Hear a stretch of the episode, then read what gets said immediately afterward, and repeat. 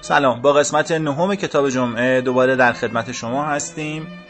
هفته پیش درباره مبحث ردبندی در کتاب تکامل صحبت کردیم. کتاب تکامل که سومین کتاب از مجموعه کتاب های آموختنه ها از انتشارات انجمن ملی حفاظت از منابع طبیعی و محیط انسانیه. من وعده دادم که این هفته بیشتر در مورد مبحث ردبندی صحبت خواهیم کرد و قرارمون اینه که این هفته و هفته های آینده همچنان در مورد این کتاب تکامل و تغییراتی که در دانش تکاملی ما طی چند دهه اخیر اتفاق افتاده بیشتر با شما صحبت بکنم.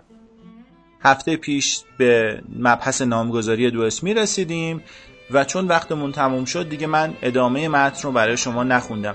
یه نکته رو فقط اگه خاطرتون باشه در مورد نام علمی شیر ذکر کردم که در همون میانه صده بیستم که این کتاب نوشته شده نام علمی شیر مدت ها بود که به پانترالئو تغییر کرده بود. اما خیلی عجیبه که تو این کتاب همون نامی رو ذکر کردن که کارلینه در نیمه صده هجدهم برای شیر انتخاب کرده. یعنی به جای پانترالئو نوشتن فلیس لئو. که خب جای بررسی بیشتر داره باید با اصل کتاب مقایسه بشه اما ازش میگذریم. من خط بعدی کتاب رو خدمت شما می‌خونم.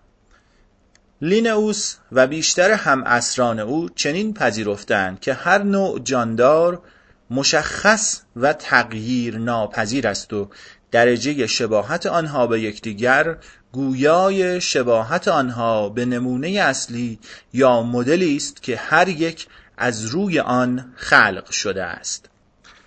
درجات مختلف گوناگونی جانداران بعضی از دانش پژوهان قرن هیجدهم را به استنتاجی رهنمون شد که با آنچه لینئوس و معاصرانش دریافته بودند کاملا تفاوت داشت. آن استنتاج این بود که احتمال دارد انواع جانداران تغییر ناپذیر و ثابت نباشد و انواع کنونی بر اثر تغییر تدریجی از انواع قدیم نتیجه شده باشند و درجه شباهت میان آنها گویای درجه خیشاوندی آنها با انواع اجدادی باشد و تغییر خصوصیت اساسی انواع باشد نه ثبات. و انواع تکامل یافته یا تغییر شکل حاصل کرده باشند. نه آنکه از آغاز به صورت کنونی خود ظاهر شده باشند و یک باره خلق نشده باشند بلکه با گذشت زمان طولانی تدریجا تغییر کرده باشند. ببینید تا اینجا آمده دو تا موضوع رو مطرح کرده. یکی این که لینه و هم اسرانش یا هم فکرانش اینطور تصور می‌کردند که موجودات ثابت هستند اما های دیگری بودند که عقیده داشتند جانداران تغییر می‌کنند و گونه ها ثابت نیستند و گونه هایی که به همدیگه شباهت دارند با همدیگه خیشاوندی دارند.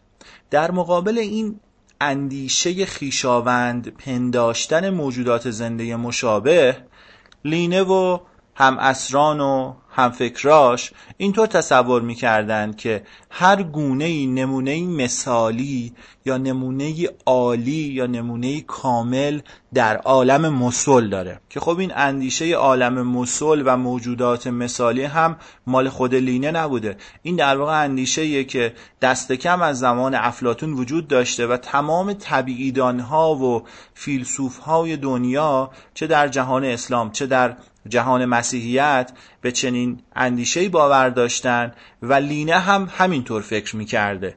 مثلا وقتی که دارید به اسب فکر می‌کنید دارید به اون اسبی فکر می‌کنید که در عالم مسل اسب بینقص و متعالی و کامله.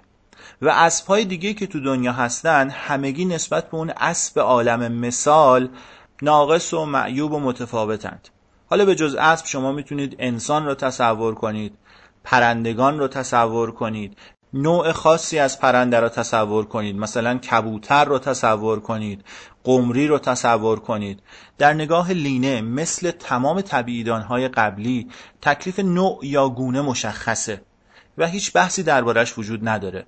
هر چیزی رو که ما گونه ای تصور می‌کنیم هر مجموعه ای از جانداران رو که گونه ای تصور می‌کنیم اینها در عالم مثال واقعا نماینده ای دارند و حقیقتا از گونه های دیگر متمایز هستند. و ذات اینها ذات ثابتیه.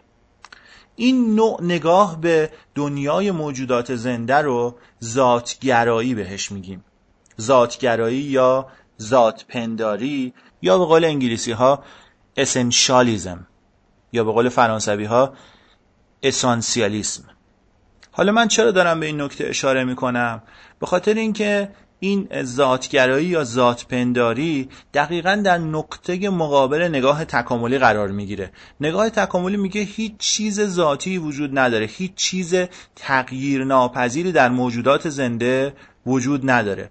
بنابراین هر گونه ای از موجودات زنده ممکنه دچار هر نوع تغییری بشه. که خب این تغییرات به صورت بختانه رخ میدن.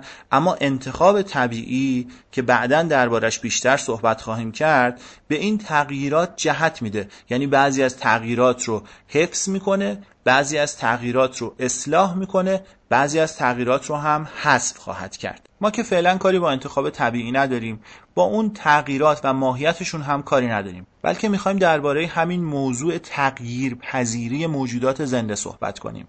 چرا؟ چون توی این کتاب که اسمش تکامله و درباره تغییر پذیری گونه ها استدلال های متعددی توی این کتاب اومده وقتی درباره ردبندی صحبت میشه نگاه کاملا ذاتگرا داره.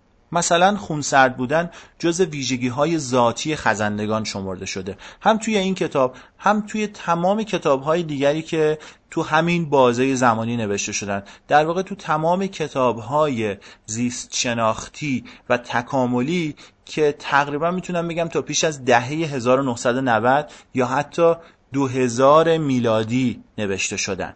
در تمام این کتاب ها جالبه درباره تکامل صحبت میشه اما ذات گروه های مثل خزندگان یا بیمهرگان رو دقیقا یه چیز ثابتی در نظر گرفتن. خزندگان همیشه خونسردند و اگر خزنده خونگرم شد این دیگه خزنده نیست. این یک چیز جدیدیه. این مثلا پرنده است یا پستانداره.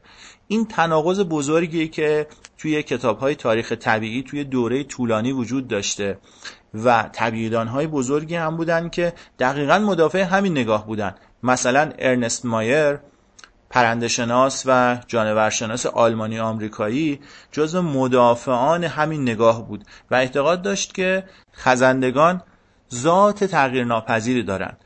مثلا پستانداران وقتی از خزندگان تکامل پیدا کردند این ذاتشون تغییر کرده و به همین دلیل دیگه خزنده شمرده نمیشن. جوابش اینه که اصلا پستانداران از خزندگان تکامل پیدا نکردند.